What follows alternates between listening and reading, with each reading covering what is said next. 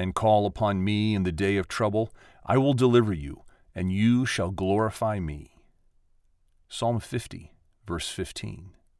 The other translation in the NIV is, You will honor me. Um, now, I, uh, going back to 2003, I was working, I had been reading the Bible by then for about 10 or 12 years on a daily basis. And I decided um, in that period to put together a book of wisdom passages that ultimately became Trail Thoughts and Signposts, uh, which was a revised version of it. This was the last book I, uh, of the 365 passages. This was the last passage, and it made it into the the first book only because I had a duplicate passage. And so I was reading uh, in my devotional that day, and this was the psalm that came up. And I looked at it and I said, wow, this describes my story. Uh, and I'm not going to go into the story because I've said it plenty of times, but I would say this uh, the, kind of my little funny way of putting this is God's three step program of trouble, uh, calling out to help when all the other resources have evaporated, and then, and this is the important part, devoting the rest of your life to honoring God in whatever way He has called you to honor Him.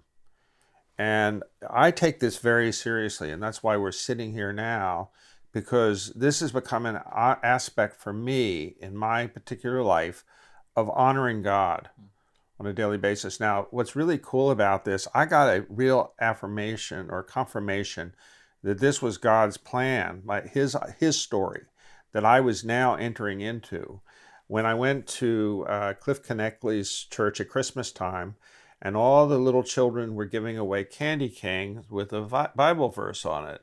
And they came to our row. This was over in the middle school. I came to our row, and I don't, I don't want a candy cane, and I, I let it go by, and then at the last second, I grab it, and it's this verse. Hmm. This was one month after I had discovered this uh, verse for the book. Wow. It's amazing how God is communicating that over and over. And even uh, sometimes we lose our edge of honoring Him or glorifying Him in life, and we get off track. Uh, even our best intentions sometimes get lost. He comes back in and He reminds us. He's so faithful to come back in. Not only does He give you that initial word, hey, this is what your life is about, but when you start to drift, he taps you on the shoulder by his spirit and says, No, uh, you, you were given this deliverance uh, out of my love for you, but that love has expectation of more for you.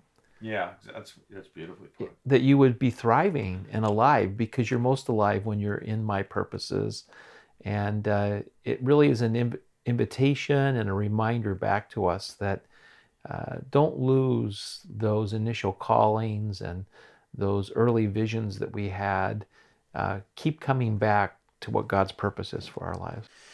And I would say, say for anybody that's kind of on the verge of coming to know the Bible, uh, has kind of dabbled in it a little bit and is kind of being drawn to it, uh, the, the next years of your life are going to be walking truly in faith because there's no financial reward you're going to get out of this. It may not make your family life better or worse, uh, but in my experience is you are st- if you are steadfast in coming to know learn the word of God on an everyday basis that actually led to you and I sitting down in late 2010 and start this recording uh, at the end of these sessions, when we've finished all of this, we will have recorded over a thousand different uh, um, discussions of a Bible passage, which is quite remarkable. Yeah. And the, the, the privilege of that is we've been enriched by the process. Uh, totally. I mean, there are times coming together you think, oh, got to drive there and do this. It's like years. Not another day with Eric. Yeah. or I even think back to days of leading Bible studies at the church, going to it and thinking, oh, do I really want to do this? But at the end of it, you recognize that having just been in the Word has enriched your own life. And then the privilege with um, the internet now to be able to pass it on to others to remember the declaration of Isaiah that the word of the Lord is like the rain and the snow that uh, filters on the earth. It always brings back a harvest. And the old translation about the Bible is that it will never return void. Uh, such a privilege to be engaged in, in this kind of conversation.